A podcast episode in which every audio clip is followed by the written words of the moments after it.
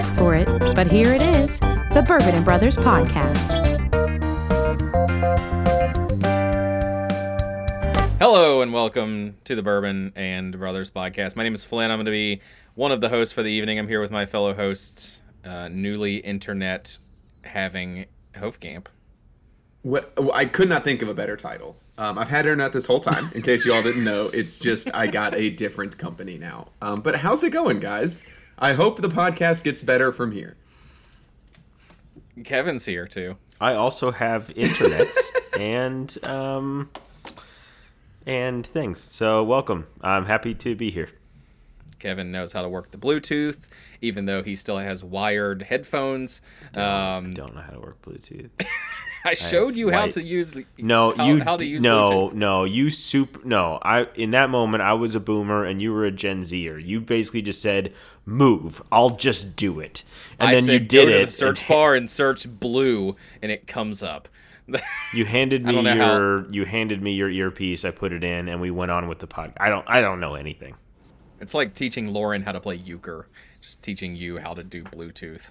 Does she feels does she not take notes both from a and Lauren. video like uh, friend of the pod Daniel Graham does?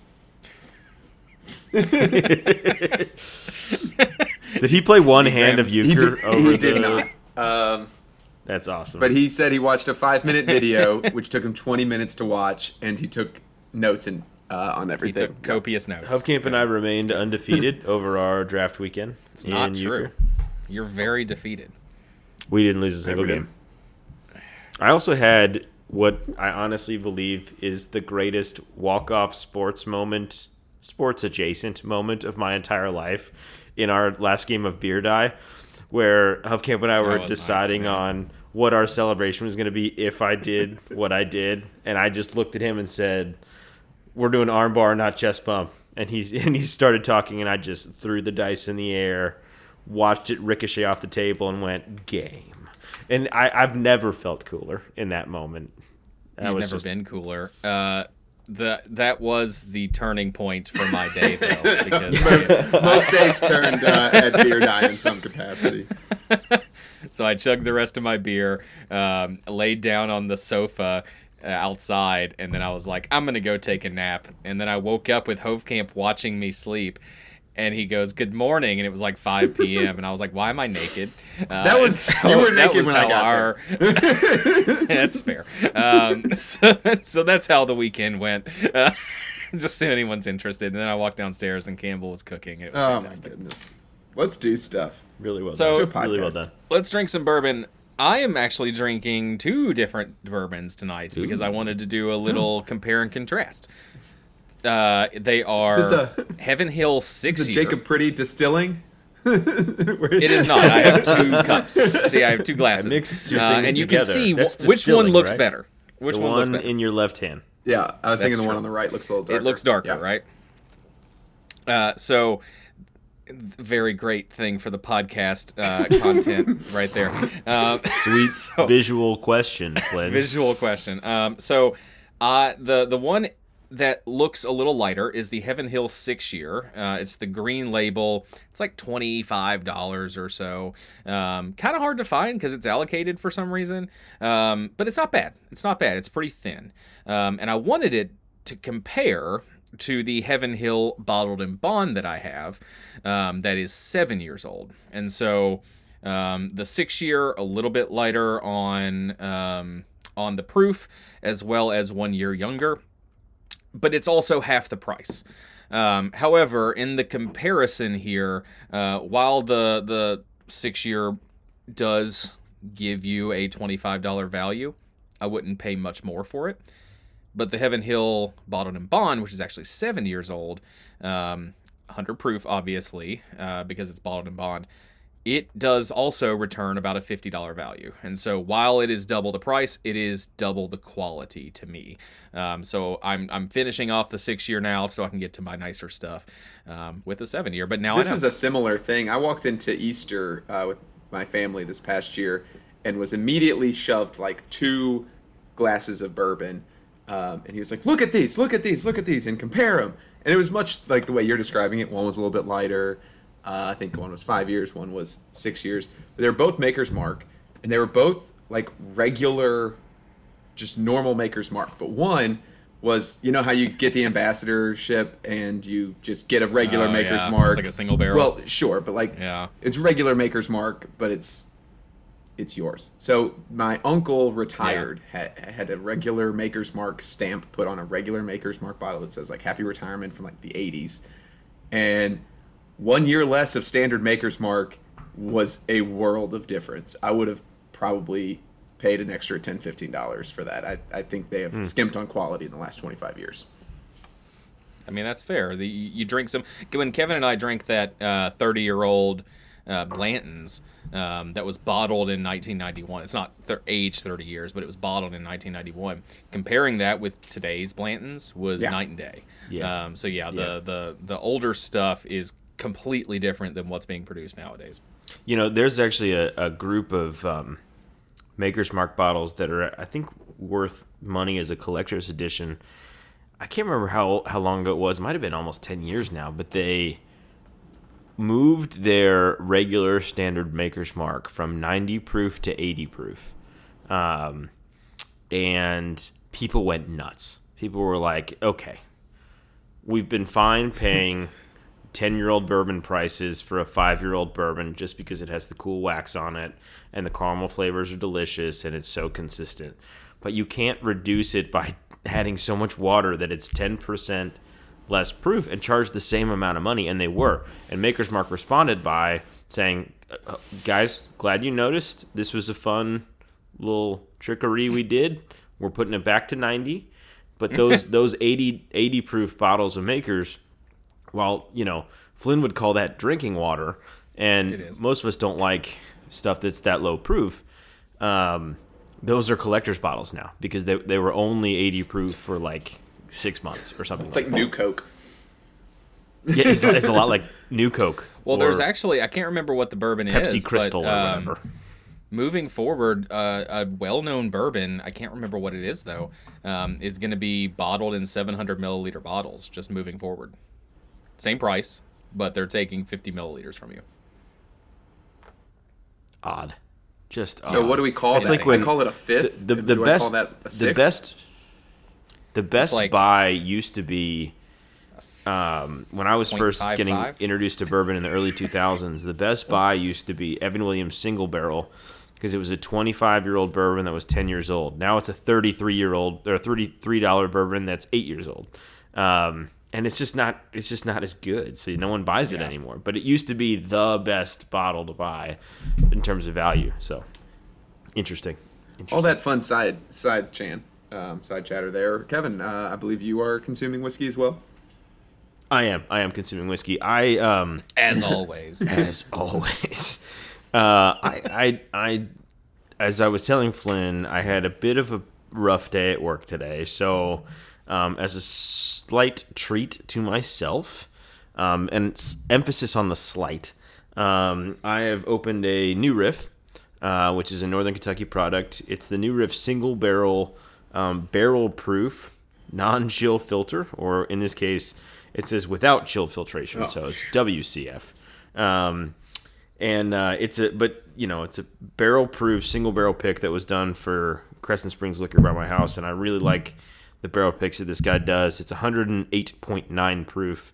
Um, you know, New Riff is good stuff. They, um, the knock I have against them is that they charge sixty plus dollars a bottle for a four year old bourbon. This was more like eighty dollars a bottle for a four year old bourbon, which is a lot to ask. But I was willing to spend it because I trust this guy's picks. I got to try it in the store, and um, as a single barrel barrel proof selection, it's fantastic. Uh, the flavors here are excellent. It's very caramely. Um, it's got a ton of um, of that oak flavor you look for, but in a way that's not overly scotchy um, wood flavored. You get a ton more of the um, really nice caramel kind of notes to it. I'm really a big fan of, of this pour. Um, so I cracked it tonight because I had it on the shelf. The shelf's getting a little full. Time to make some room. and um, you know this is probably a uh, the least impressive bottle in my collection, but is uh, is a very high quality whiskey. So Some of the single barrels are really good from New Riff. yeah yeah The single barrel that we we did with NKU uh, as a fundraiser for the athletics department not good. was atrocious. Yeah, not good. Like I w- like you paid hundred dollars for it because half went to the school, but for a donation, fine. I was like, whatever. We'll have a little logo on the bottle. It'll be fine. It's a New Riff single barrel. It was Four bad. four years Like, old as I well? haven't. I I tr- yeah, four years. And and the reason it's bad is because they also auctioned off the right to pick the barrel, and so some person bought the right to be the person that chose the barrel and has no taste in whiskey, and so uh, we got a bad bottle of whiskey out of it. Yeah, it was bad. Excellent. Hove, what are you? Yeah, so um, I was at uh, good old Total Wine, probably maybe Kroger Liquor. You never know where I'm at these days. Um, but I stumbled across uh, generic liquor store generic in Louisville. liquor store man. in Louisville. Um, but as you guys know, Russell's Reserve 10 years is uh, one of my favorites. We've talked about the Knob Creek 9 year. Um, if anyone would ever find it, we maybe would be able to enjoy some Henry McKenna 10 year.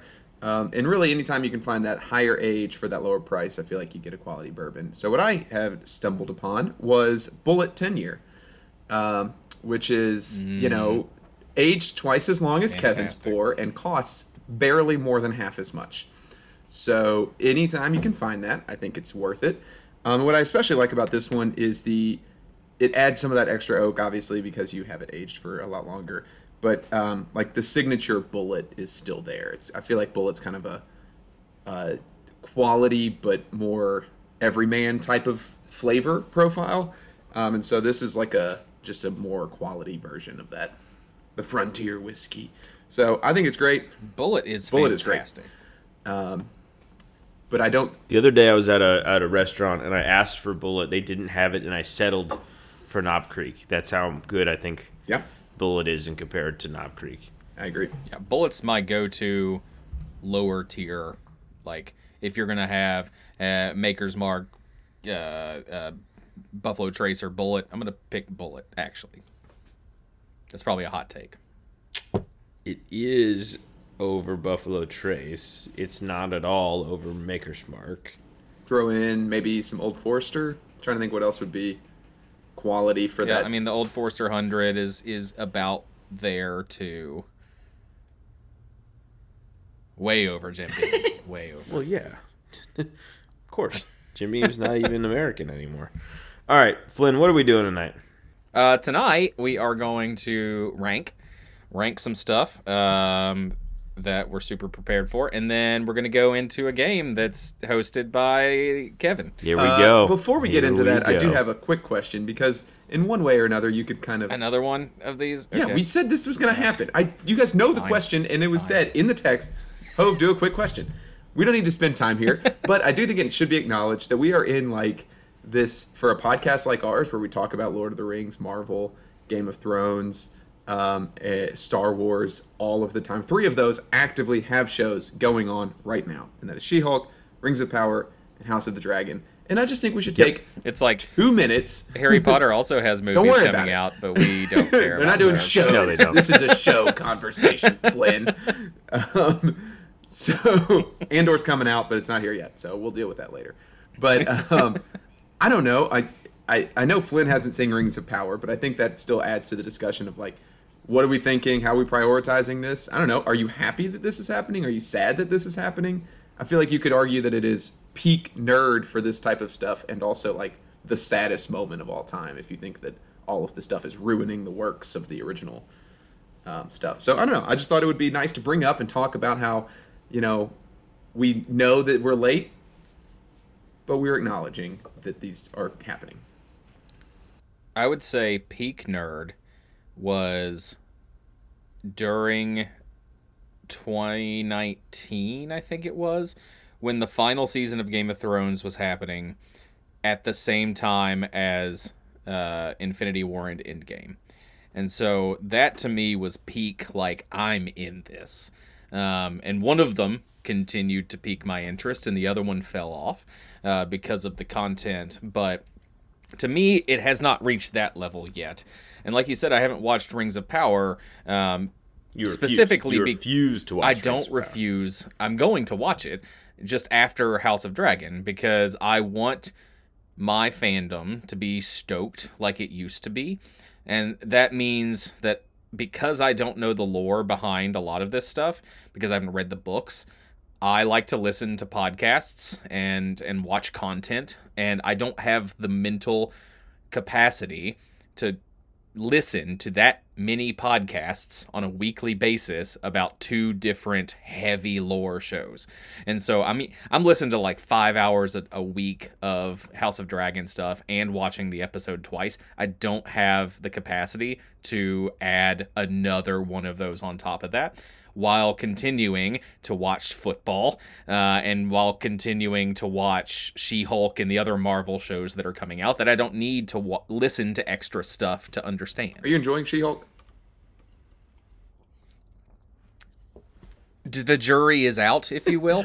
Lawyer puns. I think it's doing exactly what it set out to do. Um, I think the CGI is terrible, but I think that the CGI might be terrible on purpose because of they're leaning into that. I I don't enjoy Bruce Banner in it, but I enjoy She-Hulk as a character. So we'll see where it goes. I've only watched now three episodes. Yeah, they've so. they've not gotten me to care yet. Um, whereas, and I kind of went into this with the same open mind as Miss Marvel, where I was like, I don't know much about this. Let's see what happens. And Miss Marvel, I thought was fantastic. Um, I think I don't think any show has really successfully ended well.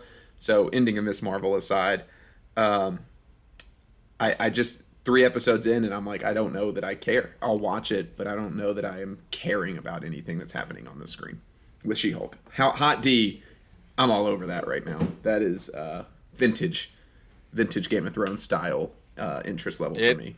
it it it is really really good. It has some drawbacks, um, and it has some some holes that are glaring. But to me, it is it is vintage, like you said, vintage Game of Thrones. So a couple things. Um, in 2019, when Infinity War, uh, Endgame, and the um, Game of Thrones last season's was coming out, so was the latest Star Wars movies. Um, and Flynn didn't bring it up because that's how little we cared about the Star Wars uh, sequels because that's how bad they were.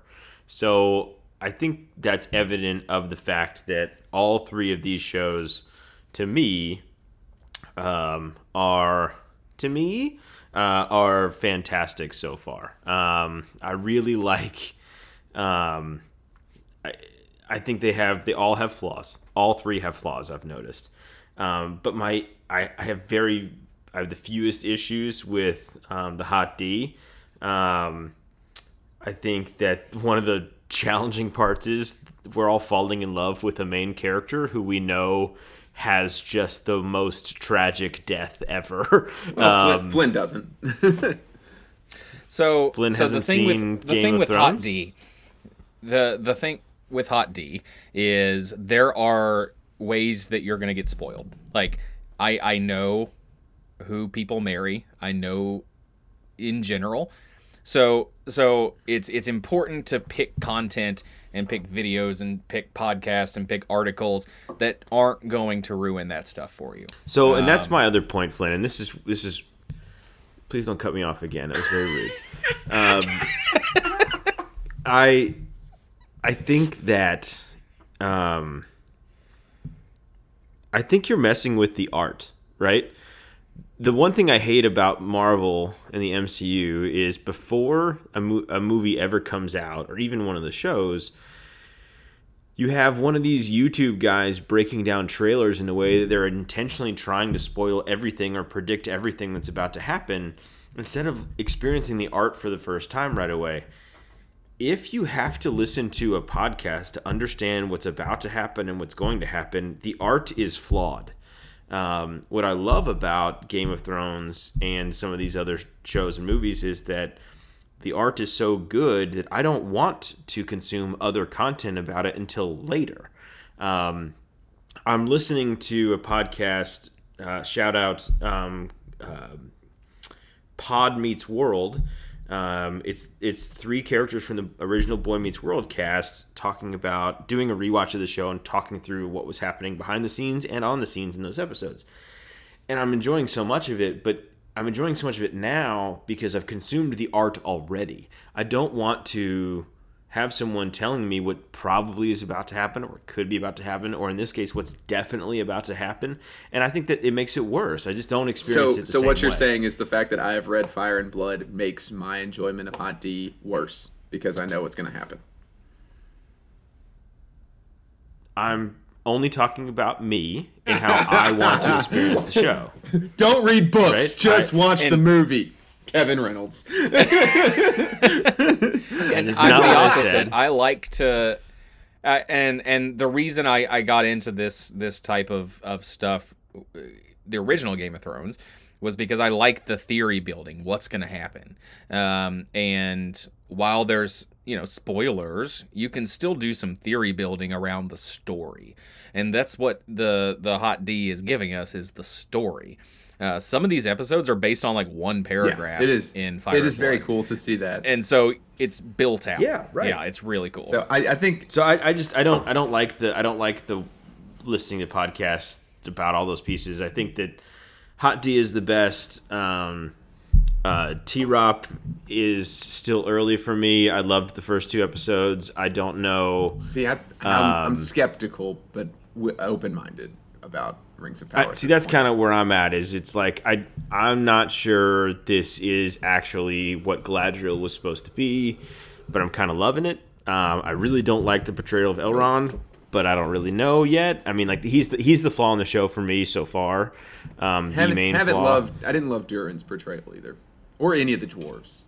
Yeah, There's- Sure. there were there were some issues Um, that I had, um, but I think it was it was just kind of a sad setup after, you know, House of the Dragon and Game of Thrones has changed so much about the scope of, of fantasy and right.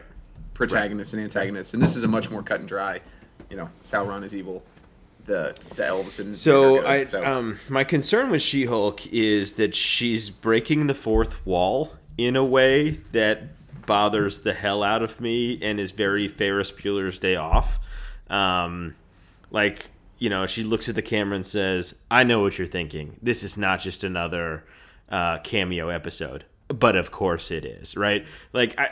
I'm not loving the way that the it, the art is being portrayed, but I like the storyline so far, and I think that it's probably building up towards um, you know one of these big Hulk storylines, um, which could be awesome uh, for Hulk fans.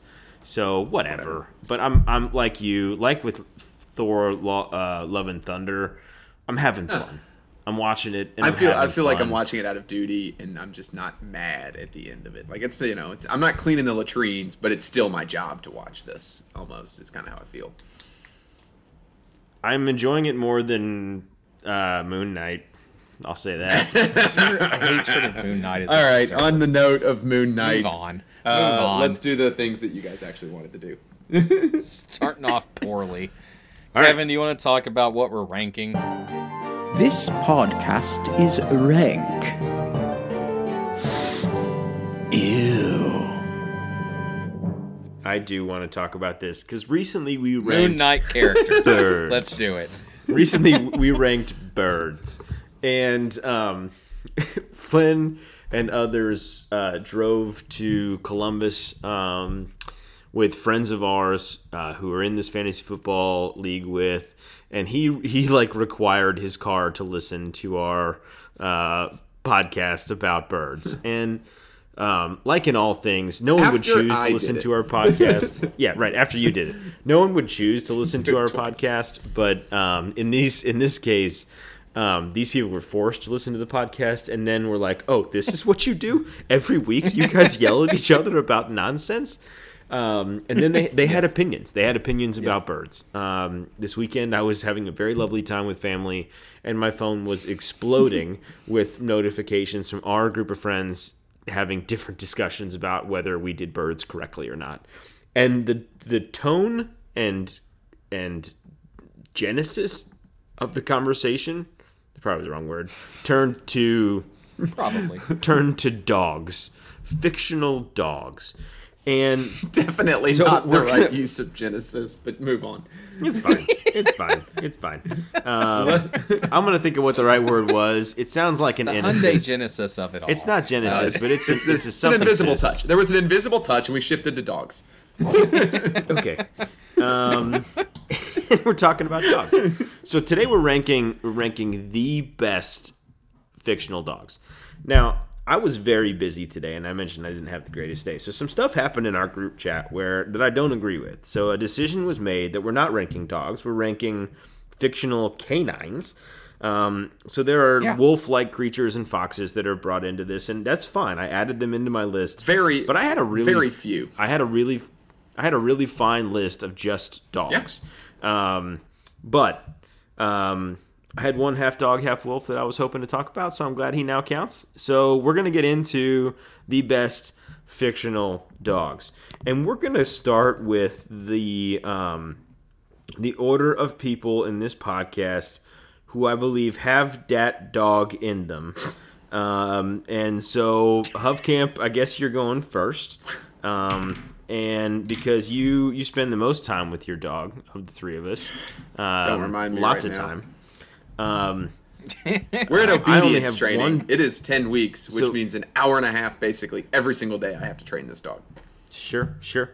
Um, and then Flynn, you can go second because you have two dogs and uh, love them both and want them both.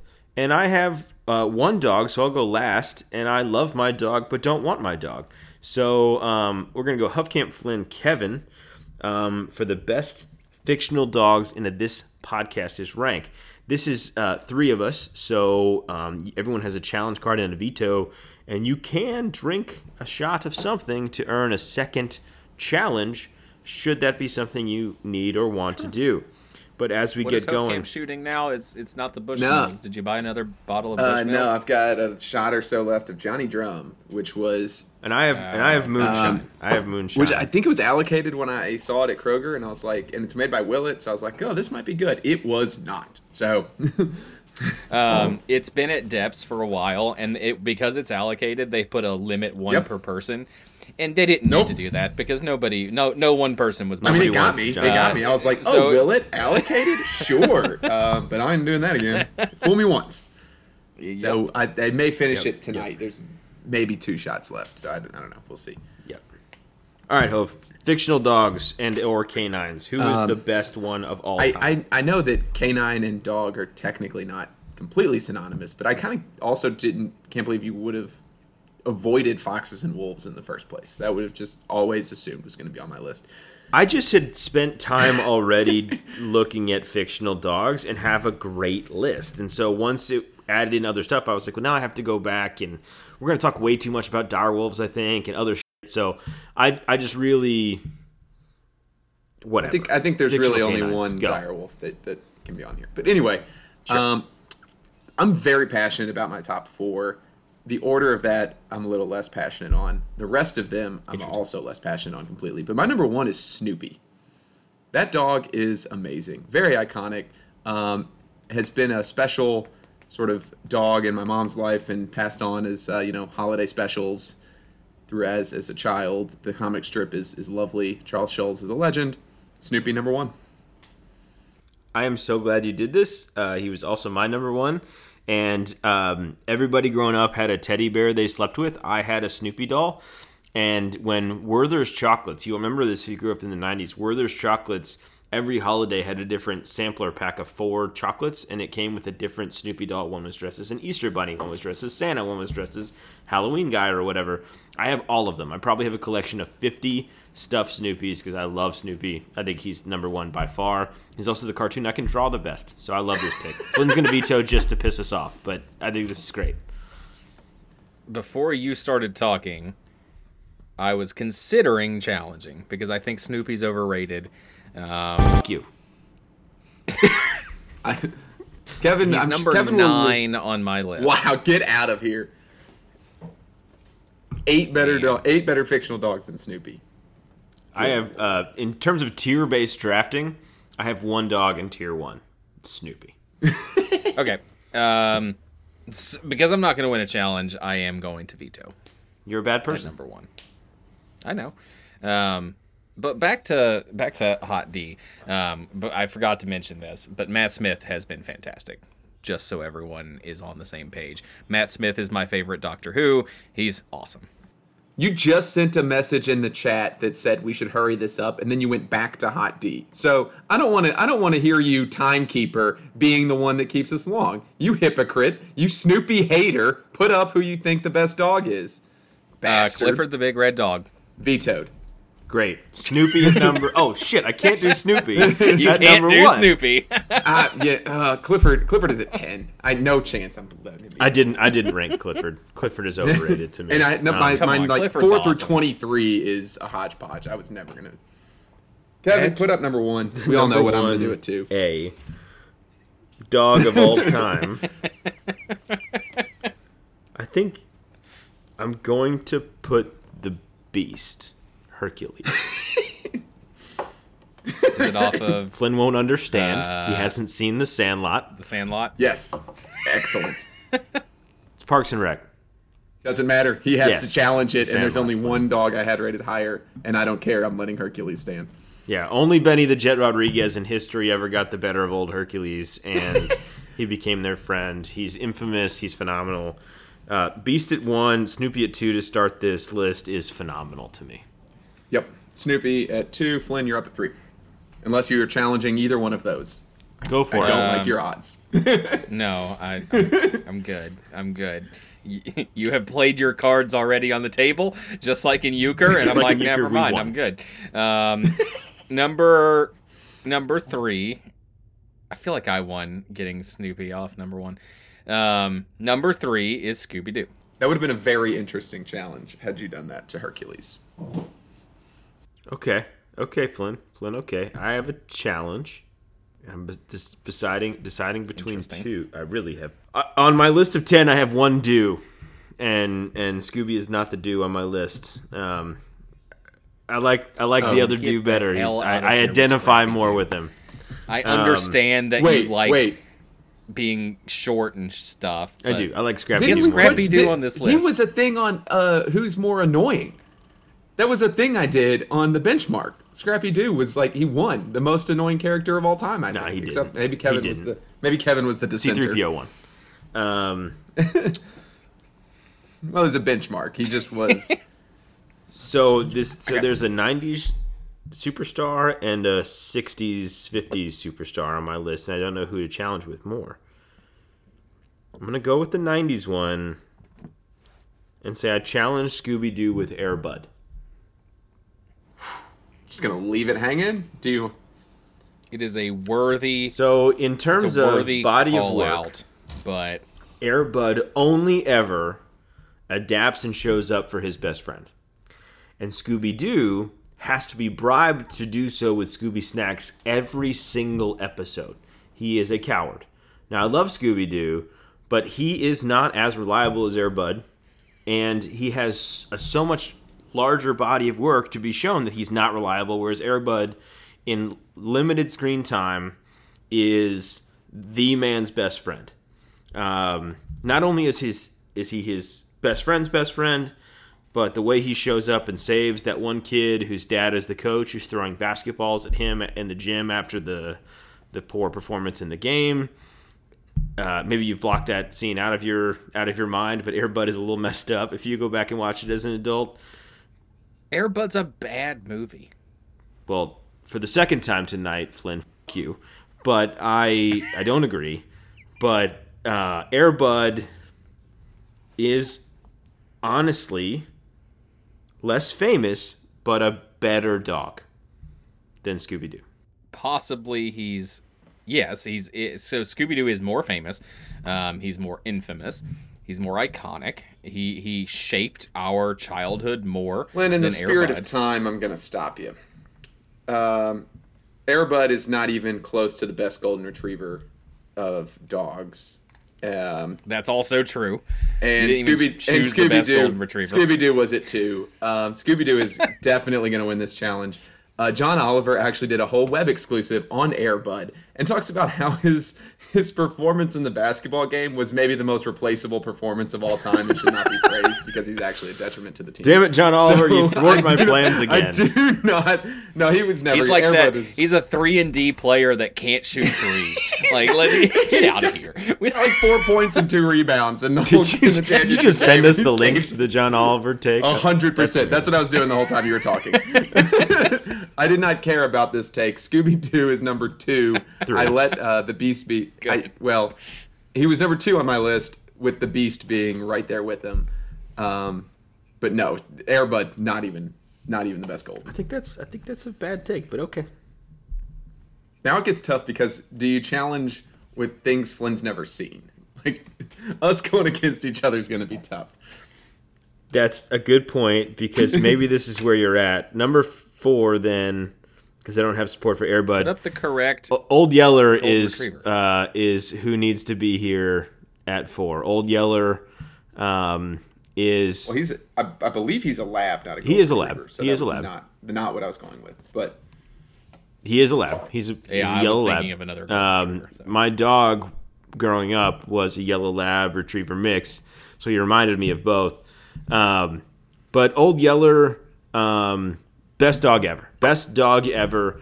Um, his greatest flaw was that he ended up getting rabies because he fought off uh, an evil wild boar against uh, that was trying to hurt his master, and and we you know things had to happen. Flynn hasn't seen it, but Old Yeller at four for sure. I have seen it, and it's if I'm going with something from Kevin's generation, I'm going with Lassie. But I'm I'm I'm cool with it here. I'm not gonna. challenge. that's an embarrassing take uh, and shows how little you know about Kevin's generation.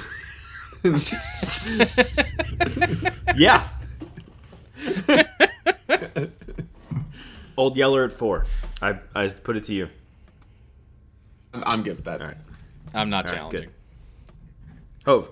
Which means that I will put up the best golden retriever at five then, and that is Shadow from Homeward Bound.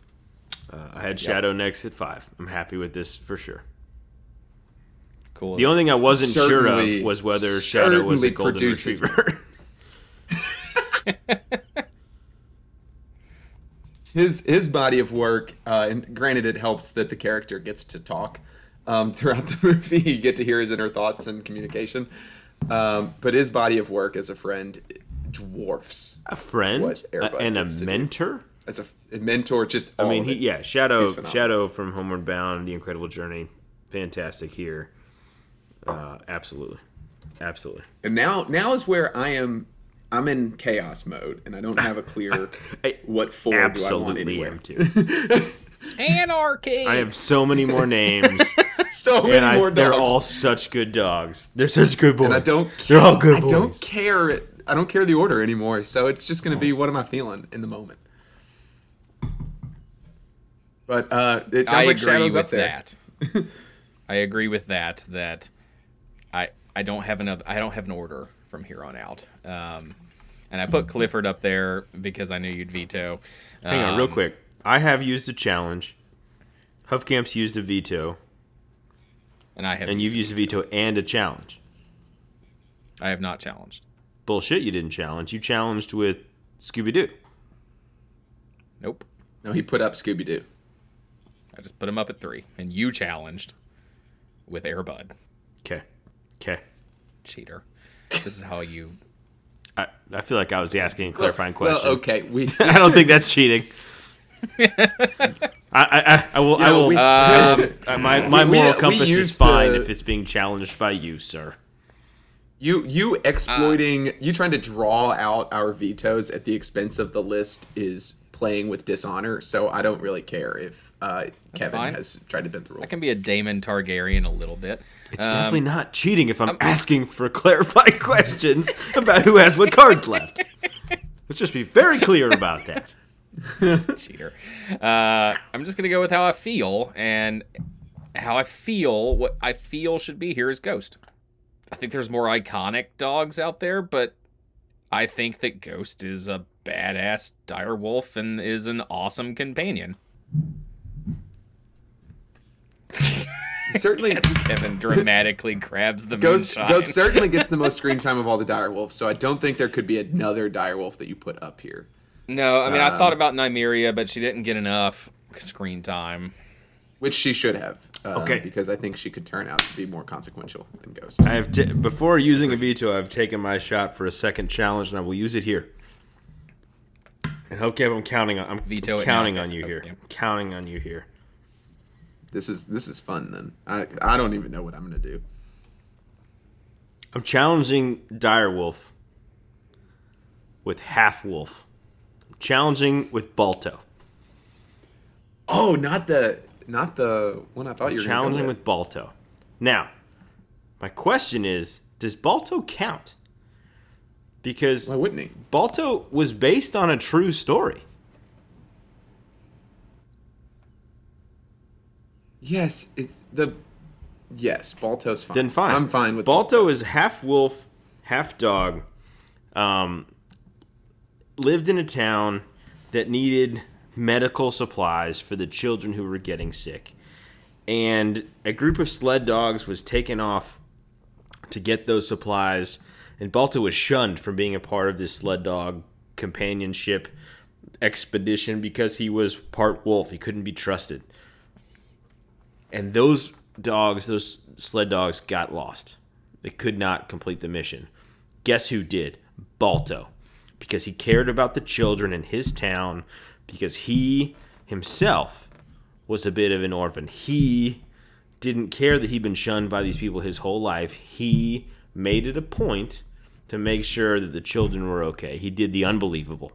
Balto is this. This movie you would have thought was win the winner of Academy Awards. The way you just Balto was working Listen, Kevin in Bacon a world was where fantastic. wolves Balto are was working with less than Ghost. Ghost did great things. Ghost deserves honor and should be on this list. But but Ghost was a massive direwolf who had incredible you know powers and things. And in this case, Balto wasn't. Balto was working with less than Ghost and did as heroic things and saved the lives of children and many. I'll put Balto against Ghost because on my list, Balto's six and Ghost is seven, and that's important to me for some reason right now. I think I would have preferred White Fang to Balto if we're gonna do. I hear you. Wolf I understand. That's an interesting choice. Balto's better. Um, Does Teen Wolf count? No. no. Why would that impact this decision either? It doesn't. It just came to my mind. We're doing half wolf. Can we do half human, up, half Flynn. wolf? Well, it's it's Shut if uh, White Fang and Balto are both half wolf, full dog. So that's that's an important difference. It's not 50. But he's got that dog in him. It's like bourbon and whiskey, right? So, so Teen Wolf is not 51% canine. Um,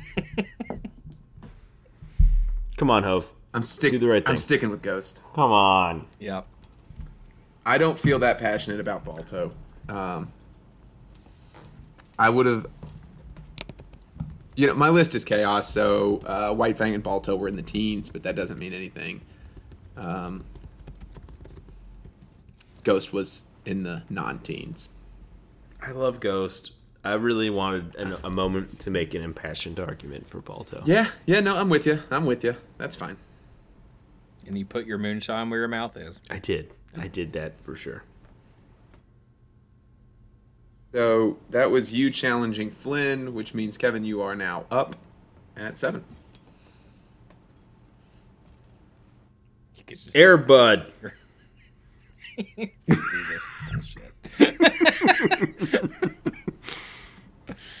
oh man. All right, challenge. Balto. Fang. White Fang? or just Fang. Fang? Fang from Harry Potter. Oh, come on. Taking a major character versus someone who's basically a minor character, and you're going to appeal to Huffcamp's love of Harry Potter. I'm appealing to his love of Hagrid and the nature that it represents. And Fang is Hagrid's go to number one sidekick. You can say, "Oh, it's Aragog." No, it's not. Fang is his sidekick. I was making the Aragog argument. I The 100% spider? saw that in Kevin. I saw the, the- I saw a spider glimpse in Kevin's eye. He was like, "It's Aragog." If there's Uh, anyone who comes to Hagrid's aid as assistant more than anyone, it's Harry Potter. But sure, there are two sidekick animals in Harry Potter that mean anything, and it's Fang and it's Hedwig. And when Fang is trapped in that house, you are house, on disrespecting fire- Buckbeak. you're disrespecting many things. I mean, I I think the Buckbeak is fine. But when Fang is stuck in Peter that house, Pettigrew on, plays a when the pretty house is on significant fire in role. book six, in the books and movies, It's Ron's right hand man. Fluffy, uh, Um, serious serious role in the first book. Which also, Flynn, No. I think I feel like we got to get ahead of this. Sirius Black, aka the Animagus, doesn't count for this list either. I feel like it should. He was totally gonna put him up later. we do cats, when we do cats, I'm definitely doing McGonagall. So That's fine. Cats suck. McGonagall doesn't. So you gotta you gotta jazz up that list. Uh, Fawkes the Phoenix, a pretty significant pet in Harry Potter. Um, I wouldn't consider Fawkes a pet. you're an idiot. more of a. I, It's not a pet. is he a it uh, is clearly companion? Dumbledore's Fawkes no, has no, he's right. agency. No, he's right. Oh, No, let's give. Flynn this. He's not a pet. It's an animal companion to a human.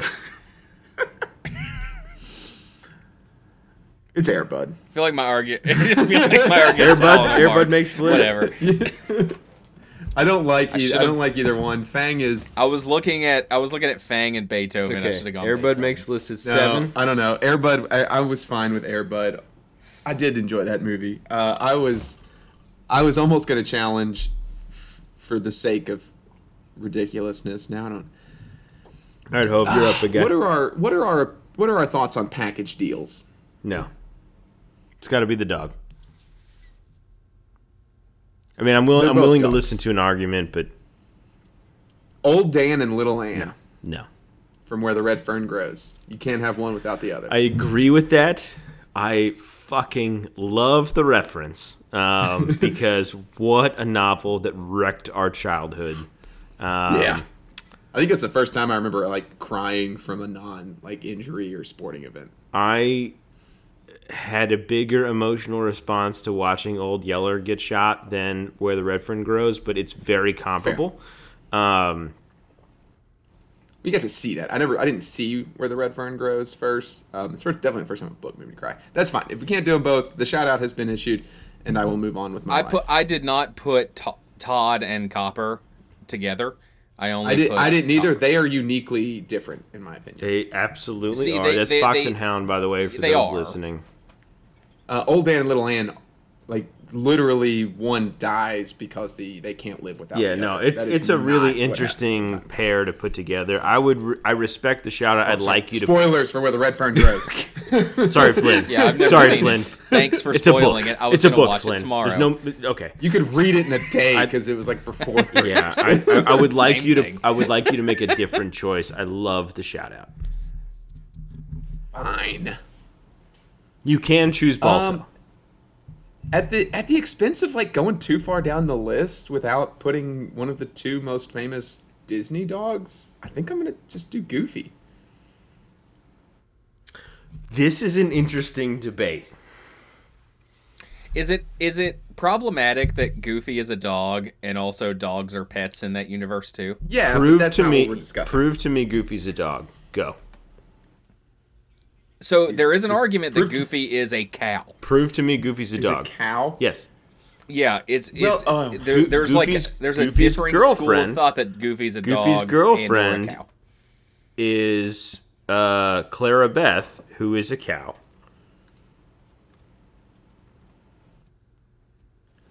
Um, And in in in Mickey lore, uh, Mickey Mouse dates Minnie Mouse, Daffy Duck dates Daisy Duck, Goofy the dog dates the cow. This doesn't make any sense. Prove to me, prove to me. according to the that Disney Wiki, he is an anthropomorphic dog. Originally dubbed Dippy Dog. That was his like other name. I I I don't know that I can prove to you that this animated character is a dog, other than to say that Disney says he's a dog. That's my problem with it. Is that if he wasn't categorized online, there is no proof that Goofy's a dog. Because the Mickey verse has dogs. Well, in that case, in that case, there's no proof any of these are dogs. no, Pluto. Because it just Oh, says Pluto lives- dogs. Pluto There we lives in a dog house. Mickey is a mouse. I could live in a Daisy dog duck. house. Goofy is a big one. Goofy identifies as a goof. And I oh don't Oh want you to start telling Goofy how to identify because the internet says so. Goofy himself identifies as a goof, not a dog. So Kevin, Kevin, are you vetoing Goofy or are you saying he doesn't even qualify? I'm for the saying he doesn't qualify. I'm, I'm saying Goofy doesn't here. qualify for the list. I think that's ridiculous. Goofy's a goof, not a dog. Disagree with Kevin. Goofy counts. And I'm not taking a shot to to challenge. I did not expect that to be the big sticking point for Kevin. He identifies as a goof. He doesn't identify as anything. He's just goofy. He was created in like the 30s. In the Goofy movie movies, he describes himself as a goof, not a dog, because there are dogs in in the Mickey universe, like Pluto. Does Kevin know that goof is not a type of animal? or a gender? Like like th- that's not a thing. What's like Pete? I, I can also identify as a goof, but that doesn't mean that I'm not a human. Goofy the dog. I'm. I'm nominating Goofy the dog as number eight for this list. I will. Kevin I will veto. veto it. Yeah. Fine. Absurd. But just know that your logic is somehow worse than that Horcrux's It's absurd. discussion. He, it really is. Yeah. Uh, Flynn, Flynn, I believe this goes to you now. yeah. I'll uh I'll put it, I'll put up Clifford the big red dog. Challenge with Blue from Blue's Clues. Ooh, interesting. Oh, what a what a good challenge! Great It's choice. red versus blue. Red or blue? I like Louisville and not UK. That sa- that sa- sends me red. I like Thomas More, which Yeah. is blue, versus. Oh wait, I went to Illinois Okay, State. can you which give is us your best Blues Clues impression? Can you sneeze, Flynn? yeah, say where's Flynn sneezes when you need him. no, it's when I blow my nose. Oh, that's what it is. Um, yeah, but but Clifford is a big red dog. Blue, you actually are taller than. So I don't know. You know, you're you've got the whole short complex already. Um, do we need a dog of obscene stature to really drive that point home? Who are you talking to? I'm talking to you. You get to decide this. Yeah, but you're insulting me and making an argument, which seems like a really dumb thing to do. That's fair. Uh, That's fair. Blue's Clues is a childhood. Oh, I don't. You don't need to make an uh, argument. It's amazingness. it's blue. Steve Blue's Clues was wins. clever. This Okay. is fine. Absurd. Absurd. Didn't make my list, but I love it. That's fine. Uh, Sam likes Blue's Clues. I I put this. Uh, I showed uh, Allison, or I'm sorry, quarantine my list, and she when she saw Blue's Clues, she was like, "What about magenta?" Stop it. And I was like, Stop. I was like, I've got like 24 dogs on this list, and you think I need to do secondary dogs from like Blue's Clues? the hell out of Chance, do with you think magenta. Chance is not making this list before Magenta? Are you kidding me? Yeah, I had Chance way higher too. Yeah. um, there's gonna be some. There's gonna. There are so many Absurd. snubs. Uh, Kevin, you're up at nine. Nope. Magenta. Oh yes, I am. Yeah. Balto nine. Yes. Balto. And Flynn can challenge if he takes a shot. Can or Hofkamp can. or I could challenge if I take a shot. I will tell you right now, I'm not challenging. Play with your No, I'm not play with your it. beard, you silly doing it. man. All right, ten. Hove. The tenth best dog of all time, and why isn't it Marley or Lassie? Because I don't particularly have an emotional tie to either of those. Neither do. I, but people love those dogs. I've never seen Marley and Me. Well, you are surprising no one with that take. You've just you're just avoiding crying It's fine. Yeah, exactly. That's exactly what I'm doing. Like, let me guess, this family loves this dog, and the dog doesn't live as long as the family. Yep. the end. Might be an oversimplification, but you know, you get the While, gist. while you while you consider that Hub. Camp, I have a question. Are you considering Max? From the Grinch, No. Great, great question. Max, because that would be the one that I had thought about putting on the list, but I don't think he stacked up. No, what I- Max are you? Talking I am going to about? challenge if you don't pick the one I, have, in mind. uh, Max from the the dog that was a uh, companion to a soldier, and then the soldier dies, and Max comes back to the U.S., and the soldier's brother has to then tame the dog, and it's this beautiful story. No, not even a little bit. I am That- considering. that- didn't that recently come out? Like in the last twenty years, recently, yes, Flynn. In the last Oh, I five, no, no. Channing Tatum did something with a dog. in Yeah, the Channing military Tatum did very similar. Um, so we, I mean, I'm just gonna start rattling off some names. I don't know which one I'm gonna do. I've got Fantastic Mr. Fox, Todd, and Copper uh, all sitting right here, staring at um, Courage the Cowardly Dog and Wishbone as great options. Pongo. Ooh, Um, You know, if you're gonna patriarch 101 Dalmatians, that's tough to do. Um, and you know what? Pluto is definitely a dog and uh, is pretty iconic. So those are the ones I'm really mulling over. Bolt thought he was a superhero so much that he risked his life to save his owner.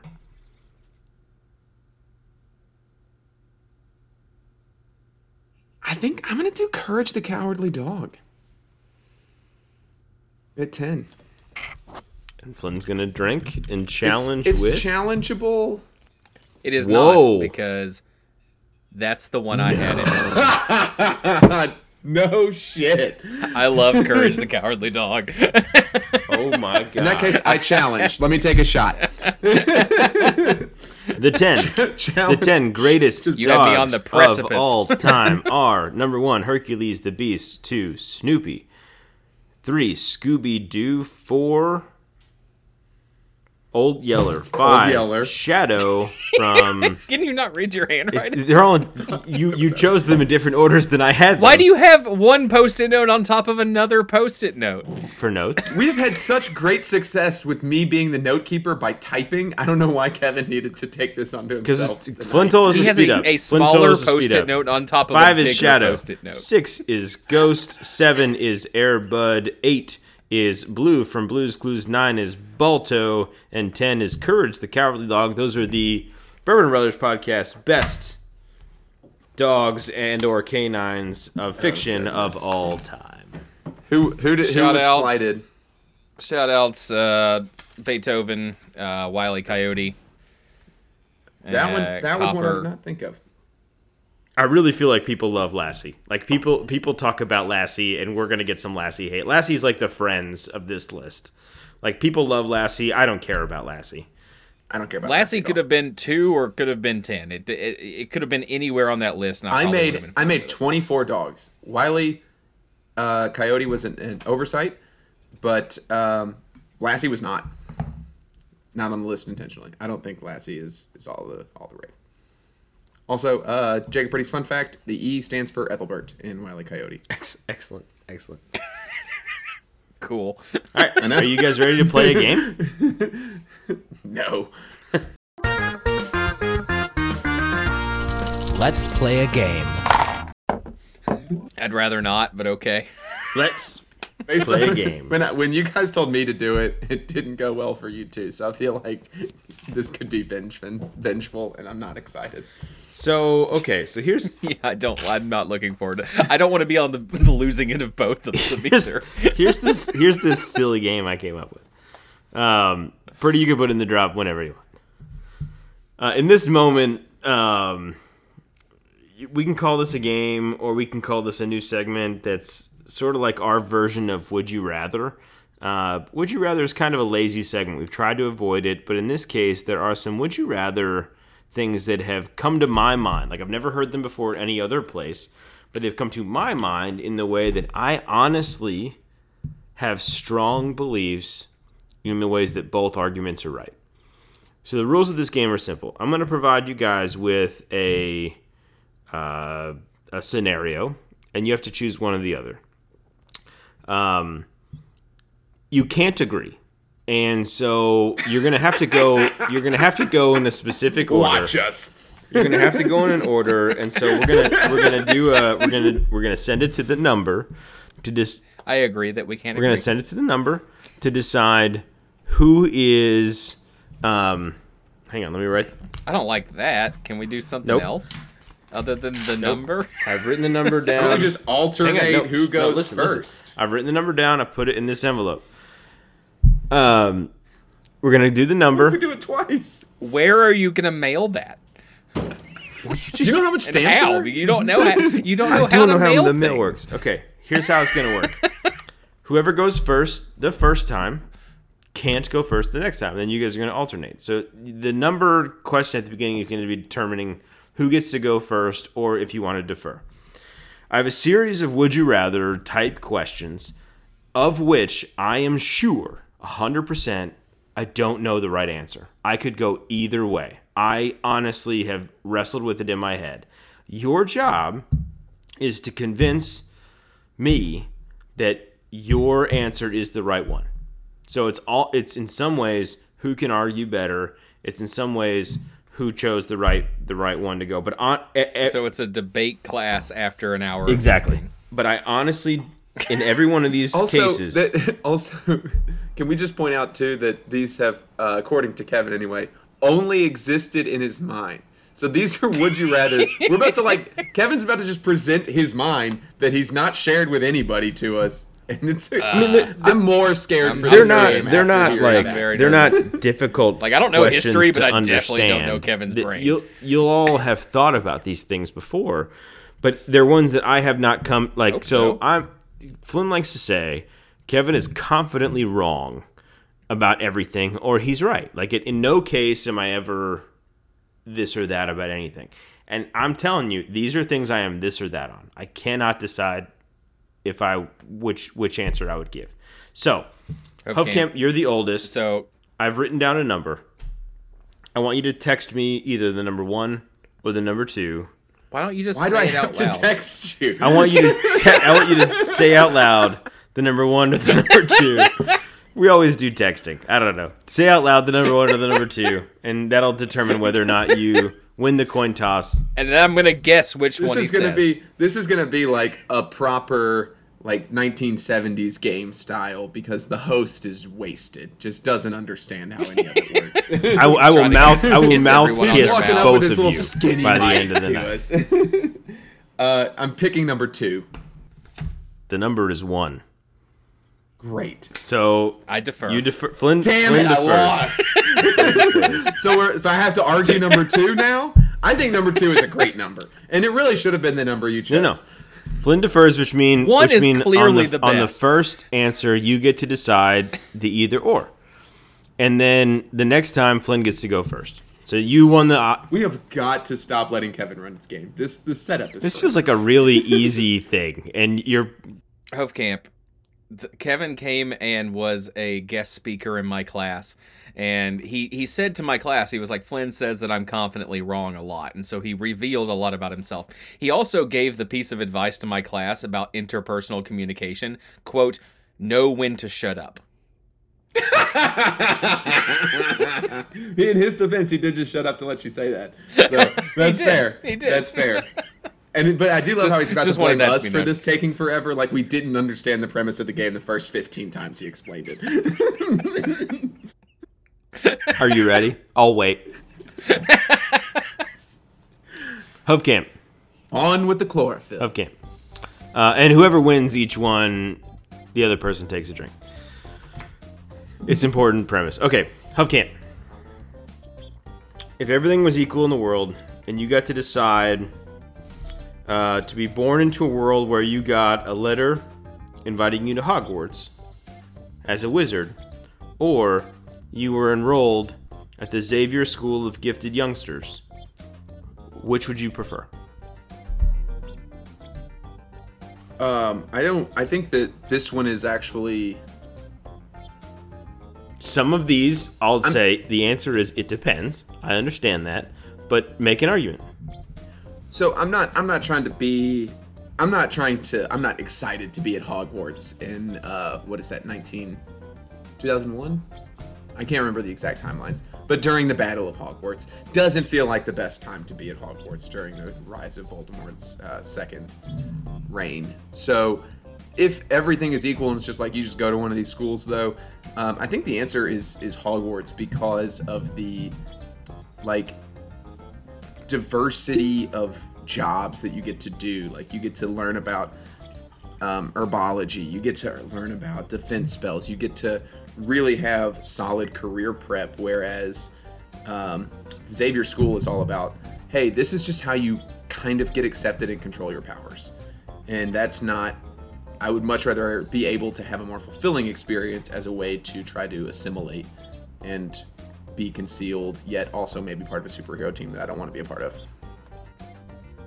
So sure, it's assimilating, but at the same time, it's you have to hide yourself from from the quote unquote normal world. And and I'm coming from this as like my parents aren't you know magical or they're not mutants. And so brand new world to me.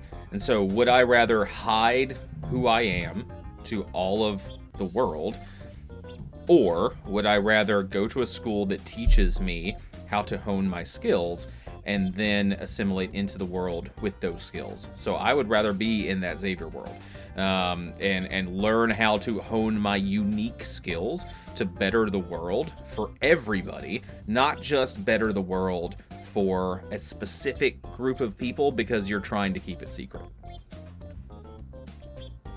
This is an interesting argument I did not expect because, in my mind, the Harry Potter children end up instantly in a world that has everybody's exactly like them, where they can learn magical powers.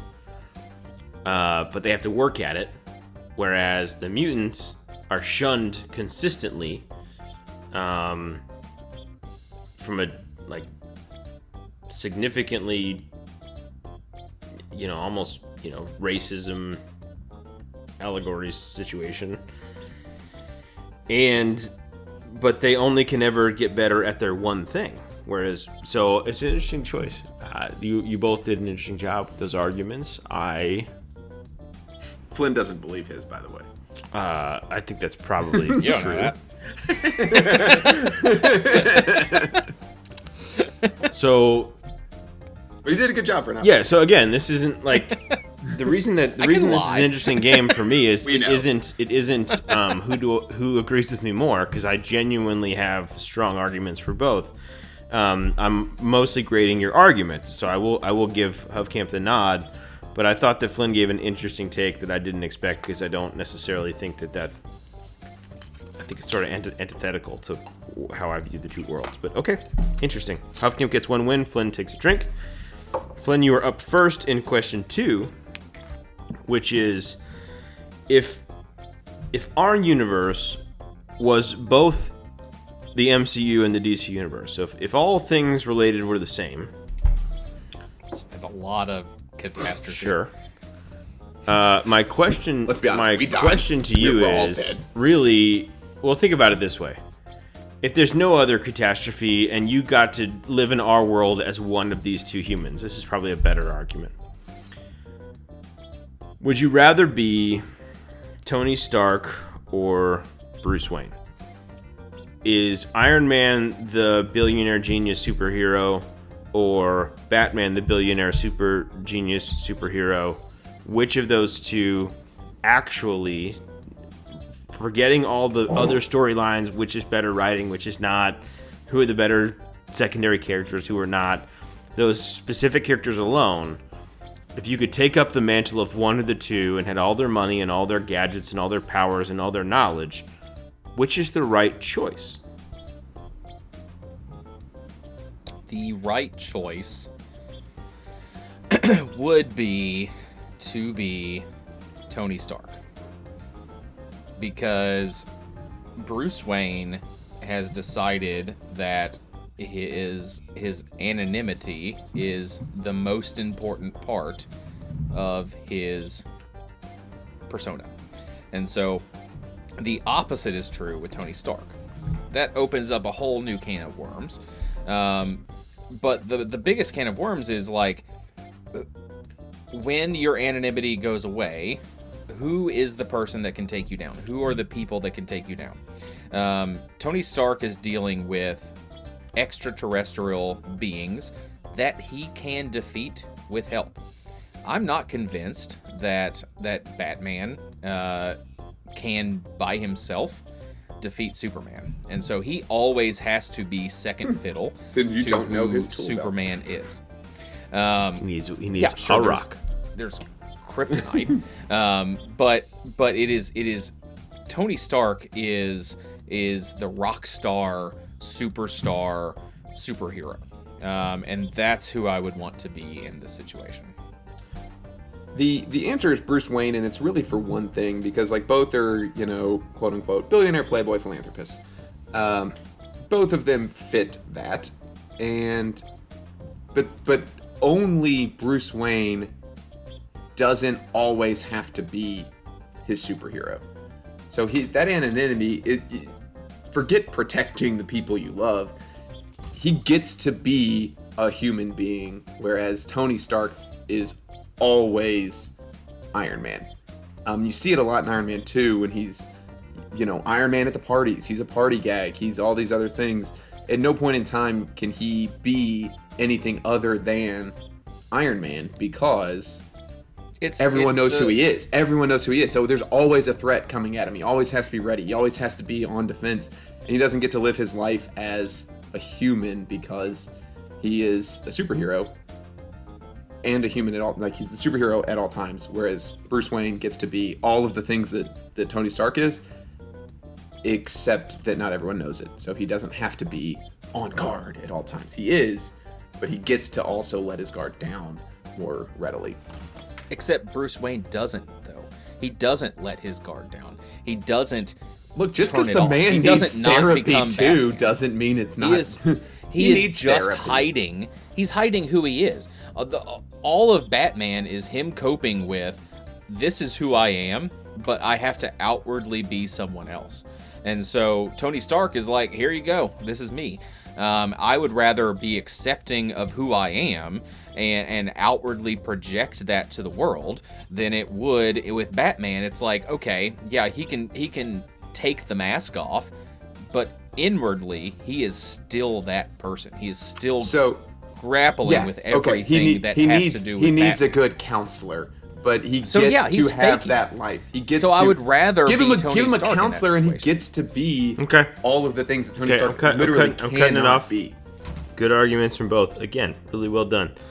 Um, very close, very very close. I'm gonna give the win to Flynn, uh, based on an omission that. of the word Didn't expect that. Batmobiles um, from Huffcamp. Batmobiles would have probably been a quick aside to say, well, of course it's Bruce Wayne because Batmobiles. Um, in addition to all his very well thought I'm out. gonna okay. Uh, let me let me stop. I'm gonna cut you off right now. Uh, Iron Man suit greater than sign Batmobile. Yeah. One hundred percent. Like that was a losing argument for Hope Camp. Why would I have made a stupid argument? Sorry for thinking that the person mattered in this No, no. and not his gadgets, of which again Iron Man's are better. I, I think I didn't even I go that route because I wanted to argue were about good the arguments. Like, like I think both I think we both good arguments. understood that the Iron All Man. right, I'm gonna, was I'm gonna. I'm gonna come to you, Huffcamp. Staying in the Batman genre for a minute. Uh, this is an interesting one. So I'm in a universe where I uh, have two options for all of my television and movies forever. I can, CBS. I can, I can only. only at four o'clock p.m. um, I can only watch Spider-Man content or Batman content. Which is the best content for me to choose for the rest of my life?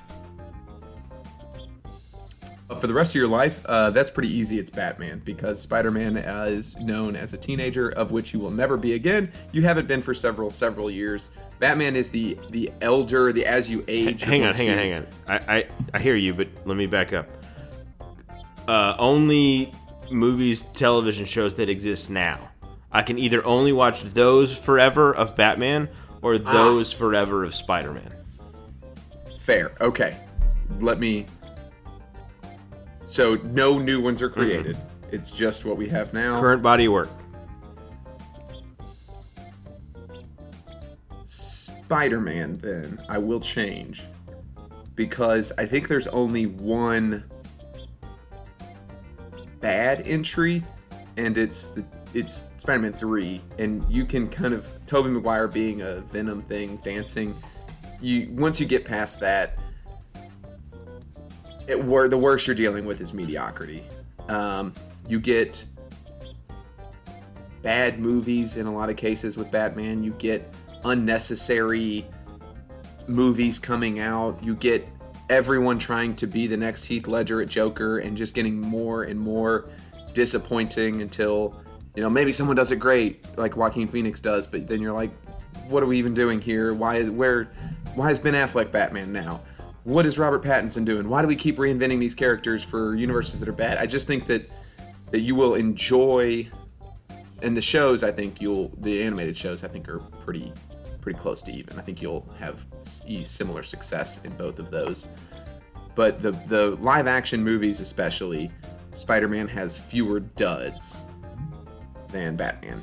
And Oh, I, I disagree that the the animated shows are are even close. The Batman animated shows are, are far superior in my opinion.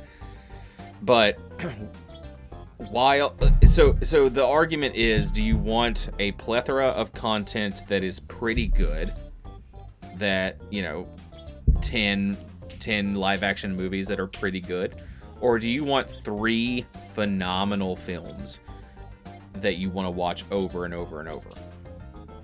And I'm choosing that. I'm choosing the the phenomenal Christian Bale three movies. You also have the older stuff, the iconic Batman uh, with Michael Keaton. You could even watch George Clooney if you really wanted to. yeah, Um, no, no, you shouldn't. you you don't have to. Uh, you can put that to the side, but I'm choosing quality over quantity, and so I'm think taking the doing the quality. no, I'm taking the quality at top. So the top three, I would take all three of Christian Bale's Batman movies over any Spider-Man movie that's ever come out. If you are for the rest of your life going to be only wanting to watch dark takes on superheroes fine watch those three movies over and over again if you want a plethora of superhero content for many different moods watch spider-man because you're going to have quality for multiple moods So the reason I think this is an interesting t- debate topic is Spider-Man the animated series from the 90s is my favorite animated superhero series period. It's best. Um, close behind it is Batman the animated series and those two are the best versions of their characters that have ever been made. Uh, to me. Um, I do agree that the Christian Bale trilogy is phenomenal. I also think the Tom Holland trilogy of Spider-Man are phenomenal. Um, and the next best being the Sam Raimi Spider-Man, and I don't know that I can say that I agree the same way about the uh, Val Kilmer Batman. It's a very interesting debate because the body of work, though, in terms of animated, there is a ton of Spider-Man, and all of it except for the Spider-Man the animated series in the '90s is garbage. Whereas all of the spin-offs from Batman the animated series are really just sequels where they add in Nightwing and other things and they're all great. So hesitantly, I will give the win to Flynn only because Huffcamp used a very invalid argument that the animated series are essentially equal, and they absolutely are not. The animated series for Batman is a 90 and above always, and the animated series for Spider Man averages to a 50 and below. That's my take. That is hot garbage. Flynn goes up next. Here's an interesting question. Flynn, would you rather be able to control your dreams? Like every night you went to bed, you could decide what happened in your dreams. You believed it, it happened. You could have full control and autonomy in those dreams. Or Lucid dreaming. or lucid dreaming. Or If you had call it. or you would Yeah, random word, you know. or would you never be tired again? You could sleep as little as you want and never be tired again. Think about it. I'm gonna go pee while you think before you start talking. Flynn, you're uh, Flynn, you're gonna talk first. Huffkip, you're gonna talk second. I understand that. Go pee. Did you? He had to explain how order of one and two went again three times. But his advice is no when. No to when to shut shut up. up. Uh, uh huh. Yeah. Keep it simple, stupid is better advice that we should give Kevin. Yeah. He can't even hear us because he doesn't have Bluetooth headphones. That's just Yeah, he's frozen down. stupid. Wait, send So- me going first. You go one, I go two. Yeah, explain that again, Kevin, because I don't think I got it the first 17 times. The prompt or the order of people talking. The order, the order that you've told Okay, us. he went last time. times. You I go first this get it. time. It's pretty simple. Thank, thank you for the clarification. You're gonna need to clarify next time too. Um, so my my option is to choose never be tired again, um, because while lucid dreaming's cool and all, um, the the ability to not need to sleep uh, is is something that I wish I had. Like I wish that I had that every single day, that I could just wake up and not be tired, um, and get as little sleep as I need to to get all of my work done and all of my social life done and all of my, um, you know, exercise done. I don't have enough time in the day sometimes to get all of these things done so that I can be rested the next day. I really wish that I never was tired.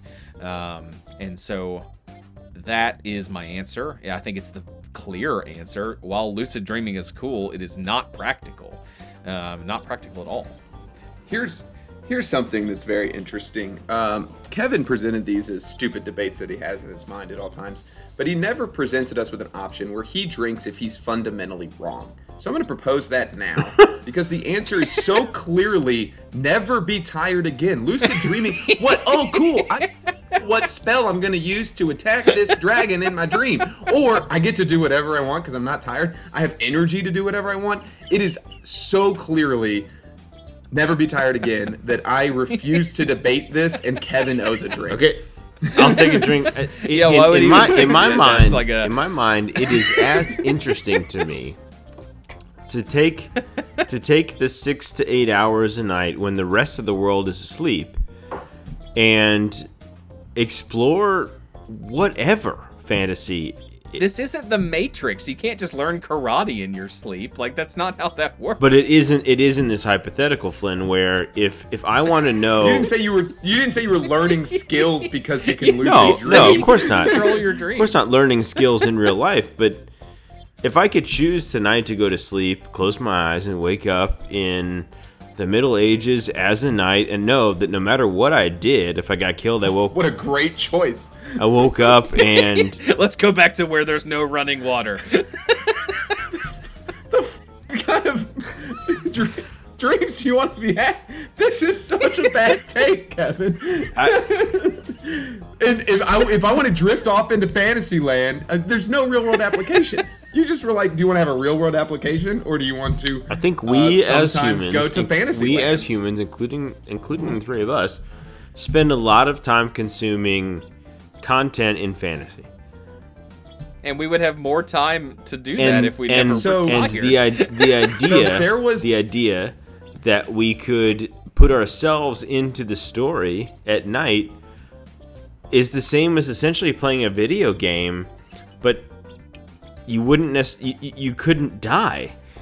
I, I think that's incredibly interesting to me. The idea of being able to join other stories or build out worlds or play around in in a in a space where like that I, I, I genuinely can't decide whether I'm ever tired enough that I'm like, man, I wish I had those extra hours, or if I wish I could sp- spend time living out these other things that, from a fantasy standpoint, I, I think there's, I, I think you're Kevin. overlooking the value of fun Kevin, and being able to control Take your dreams. yourself back to when Sam was so bad with sleep.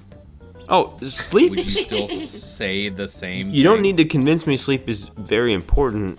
I know. No, no, no, not no, no, no, no. Never being no, tired. You you you would never. You It's would not about always be just fully rested, taking care of this Yep. child that never sleeps. Or and then going to work you on two hours of sleep. You're go, just resting. go to your medieval times at night after two hours of sleep. and then get woken up by your son who's crying in his crib and have to go take care of him and then being tired the next day because you didn't get to spend any As a time parent, in your this medieval is night. like- I I think Super I clear. think you guys are not a parent, and I think he's got the worst take of it. I I Kevin, think take your drink and give us the last I, one. I took my drink. No, that's that the was last the last I one. I No. won three. I won three. That was the I'm last not one. taking a drink for that bullshit. That's fine. yeah, Kevin I does. took I took a drink. I'm happy with it. I, I think it's I've ne- what was out of curiosity, without debate, what was the fifth one? the next one was going to be. Would you rather be able to? Um, oh, this is interesting. Um, hear.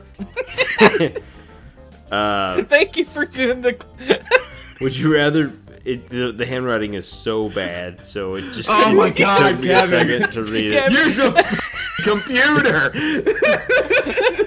Okay, end us. End this nonsense. Would you rather be able to hear everyone's thoughts at all times, No. or or control others' thoughts? Much better, much more practical. also bad. Guys, I'm sorry. Kevin tanked it at the end. You asked me. I did. I thought it would be better than the other one. I don't want to hear. I don't want to hear people's nonsense. I want to make their one? nonsense better. Would you rather be the director? You're on a mission to civilize and you debate this? Okay, here's a mission to civilize question. If if we get to reset the entire world and you were chosen to direct either Game of Thrones in its entirety of content or Lord of the Rings in its entirety of content, which would you choose to direct to fix and why? Well, everyone, you guys did not ask for any of that. we gave it to you anyway. Kevin decided to try to sneak in another one. We will not indulge him. Have a drink on us, and we will see you next week. Probably in, probably in two weeks, based on how our releasing schedule has I'm not changing what I say. It's fine. I'm just changing what I say. And just as We a curiosity, content. would you rather direct Game of uh, Game of Thrones, or would you rather direct Lord of the Rings? Um, I will reserve judgment until both of the series that are currently out have concluded. Interesting. Interesting. But off the if it's Game of Thrones versus Hobbit and Lord of the Rings, the answer is Game of Thrones.